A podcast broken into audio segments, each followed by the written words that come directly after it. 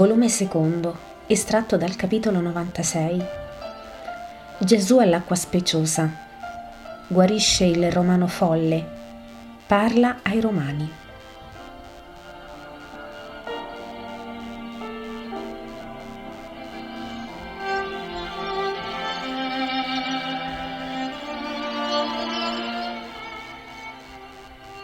Gesù è oggi con i nove rimasti perché gli altri tre sono partiti per Gerusalemme. Gesù è in un angolo nella cucina quando entra Andrea e dice Maestro, c'è un malato che io dico bene guarirlo subito perché dicono che è folle perché non sono israeliti, ma noi diremmo che è posseduto. Urla, sbraita, si divincola. Vieni a vedere tu. Subito, dov'è? chiede Gesù ancora nel campo. Senti questo ululato? È lui. Pare una bestia, ma è lui. Deve essere un ricco perché chi lo accompagna è ben vestito ed il malato è stato tirato giù da un carro molto di lusso da molti servi. Deve essere pagano perché bestemmia gli dei dell'Olimpo. Andiamo. Vengo anch'io a vedere, dice Tommaso, più curioso di vedere che preoccupato delle sue verdure. Escono e in luogo di piegare verso il fiume girano verso i campi che separano questo cascinale dalla casa del fattore. In mezzo ad un prato dove prima brucavano delle pecore, che ora spaurite si sono sparpagliate in ogni senso, vi è un uomo tenuto legato solidamente e che, ciò nonostante, fa dei balzi da forsennato con urli atroci che sembra più crescono più Gesù si avvicina. Pietro, Filippo, Matteo e Natanaele sono lì vicino, perplessi, e c'è anche della gente, uomini, perché le donne hanno paura. Sei venuto, maestro, vedi che furia, dice Pietro. Ora passerà. Ma è pagano, sai. E che valore ha questo? Beh, per via dell'anima, continua Pietro. Gesù ha un breve sorriso e procede. Raggiunge il gruppo del matto che sempre più si agita. Si stacca dal gruppo uno che l'abito e il volto rasato denunciano per Romano e saluta. Salve maestro, fama di te mi è giunta. Sei più grande di Ippocrate nel guarire e del simulacro di Esculapio per operare miracoli sui morbi. Lo so, vengo per questo, mio fratello, lo vedi, folle per misterioso male. Nessun medico ne capisce. Sono andato con lui nel tempio di Esculapio, ma ne uscì ancora più folle. A Tolemaide ho un parente.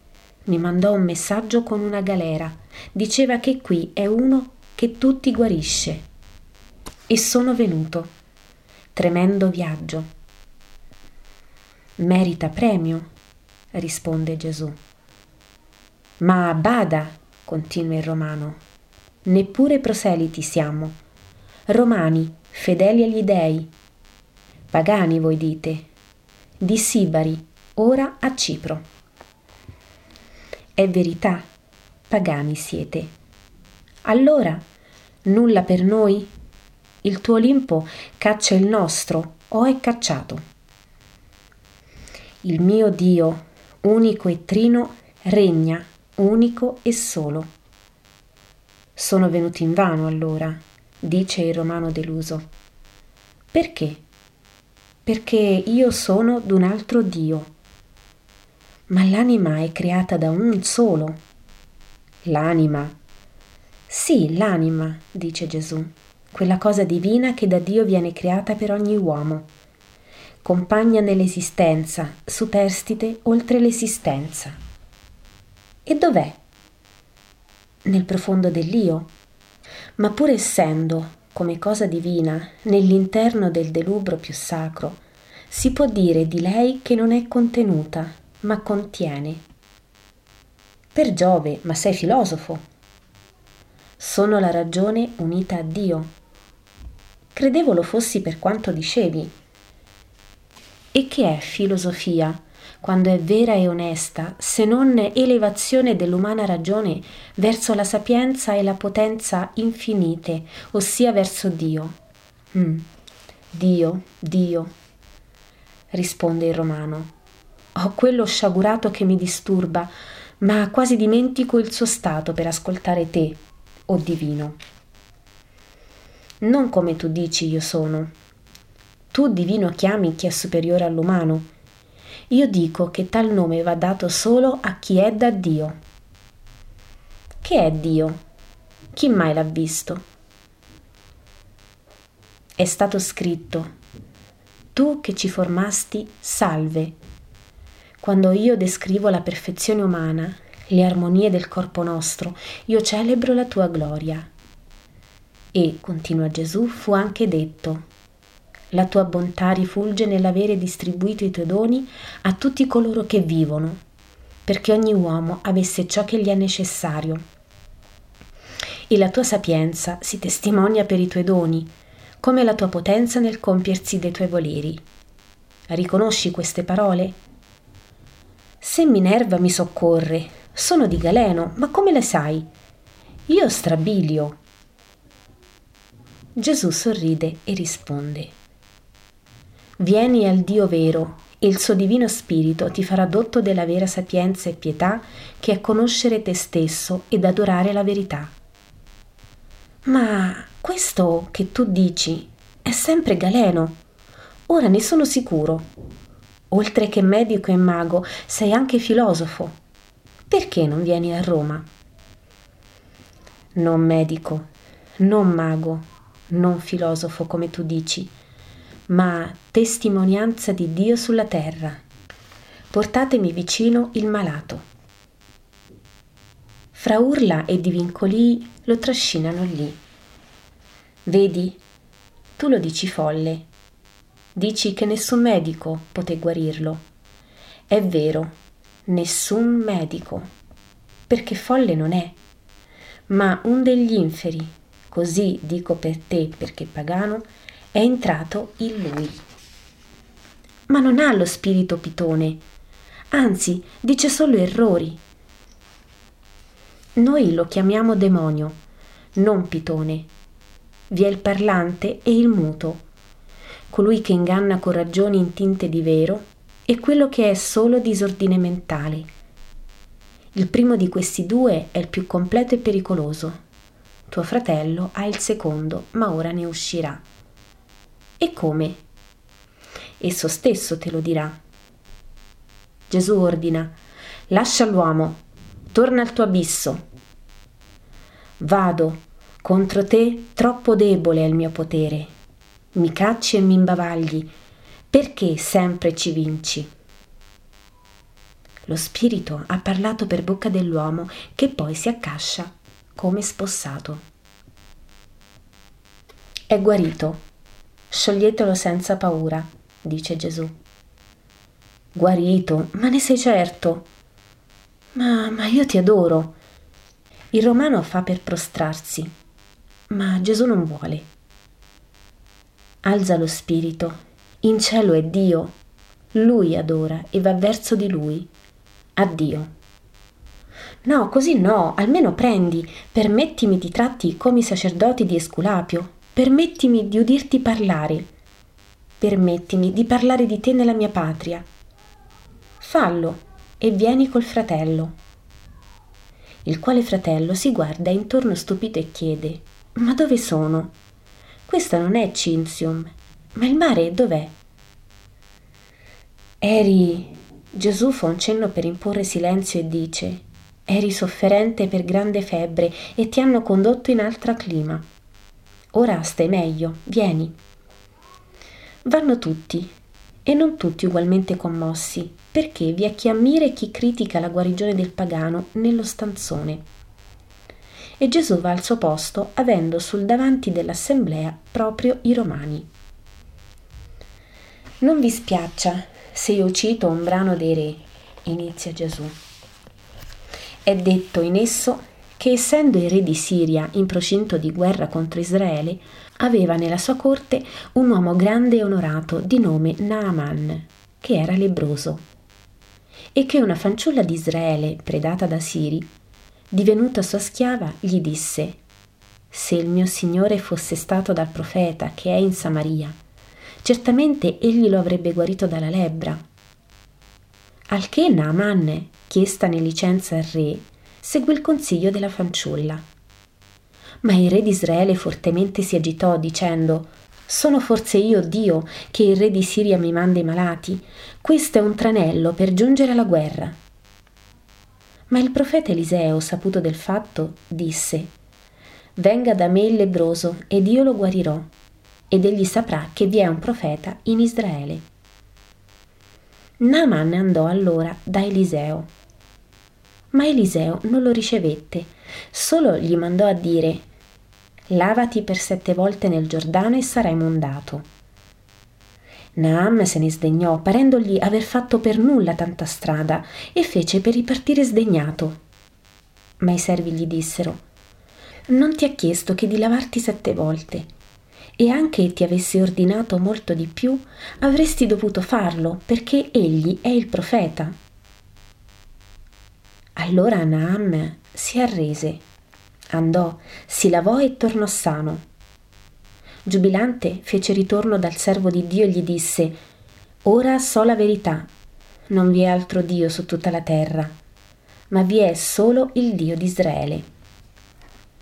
E poiché Eliseo non voleva doni, gli chiese di poter prendere almeno tanta terra da poter sacrificare su terra di Israele al Dio vero. So che voi non tutti approvate quanto io ho fatto. So anche che non sono tenuta a giustificarmi a voi, ma posto che vi amo di amor vero, voglio che voi comprendiate il mio gesto e da esso impariate e cada dal vostro animo ogni senso di critica e di scandalo. Qui abbiamo due sudditi di uno stato pagano.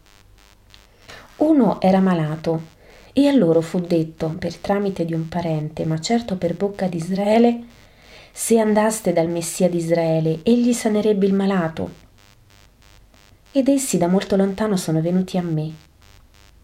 Più grande ancora la loro fiducia di quella di Naaman, perché nulla sapevano di Israele e di Messia, mentre il Siro, per vicinanza di nazione e continuo contatto con schiavi di Israele, già sapeva che in Israele è Dio il vero Dio. Non è bene che ora un uomo pagano possa tornare in patria dicendo veramente in Israele è un uomo di Dio e in Israele adorano il vero Dio.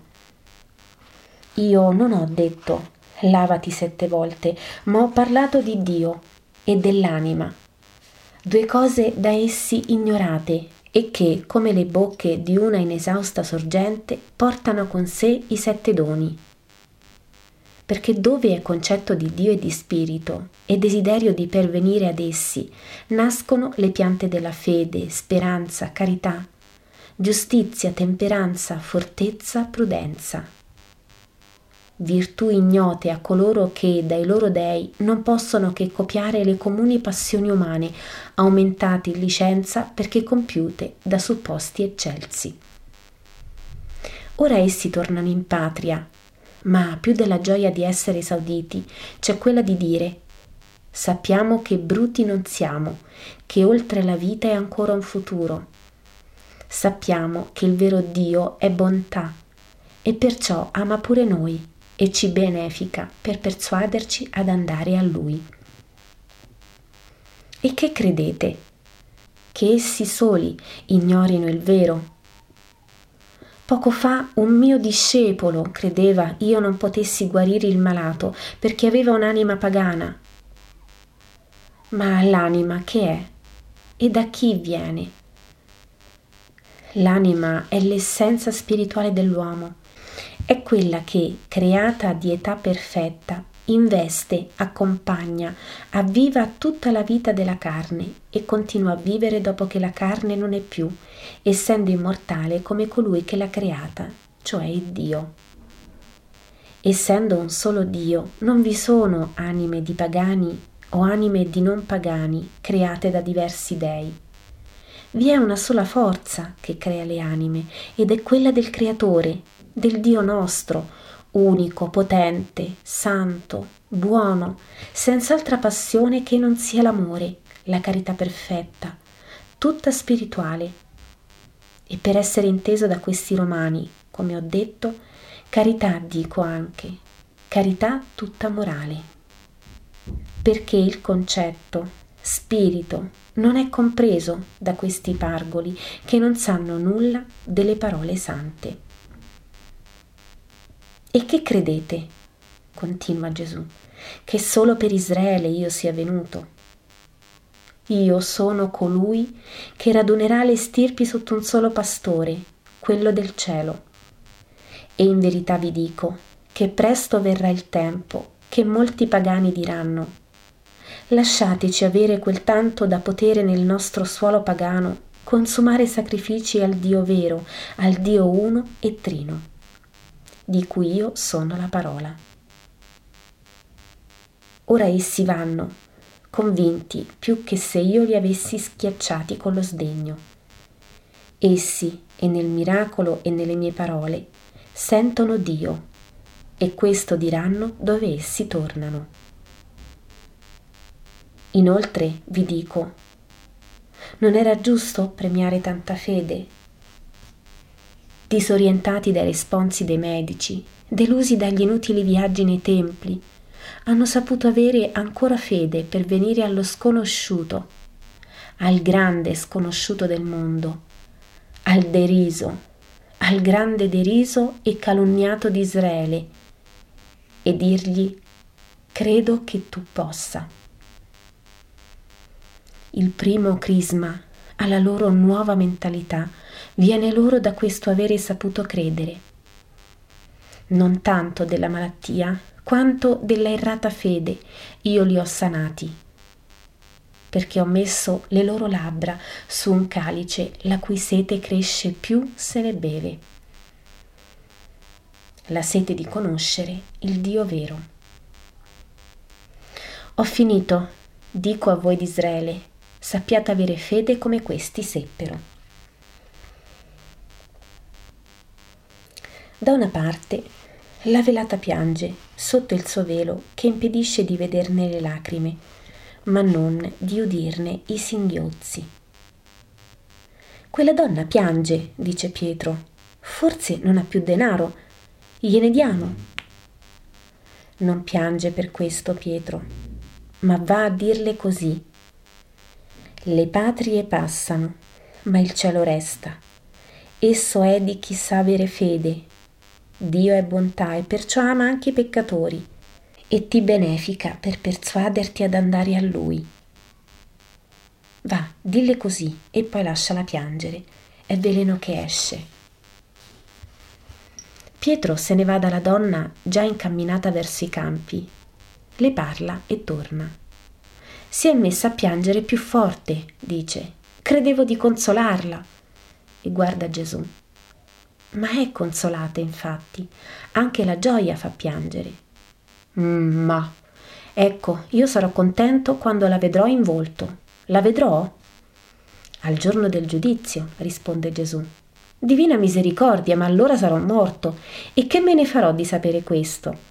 Avrò da guardare l'Eterno allora. Fallo fin da questo momento, è l'unica cosa utile. Sì, ma maestro, chi è? E ridono tutti. Se lo chiedi un'altra volta partiamo subito, così la dimentichi. No, no, maestro, però basta che tu resti. Gesù sorride. Quella donna dice è un avanzo, è una primizia. Che vuoi dire? Io non capisco ma Gesù lo lascia in asso per andare verso il paese. Va da Zaccaria, alla donna morente, spiega Andrea, ha mandato me a dirlo al maestro. Tu mi fai stizza, sai tutto, fai tutto e non dici mai nulla. Peggio di un pesce sei. Pietro si sfoga sul fratello della sua delusione. Fratello, non te la prendere. Parli tu anche per me. Andiamo a ripescare le nostre reti. Vieni. Chi va a destra e chi va a sinistra è tutto a fine.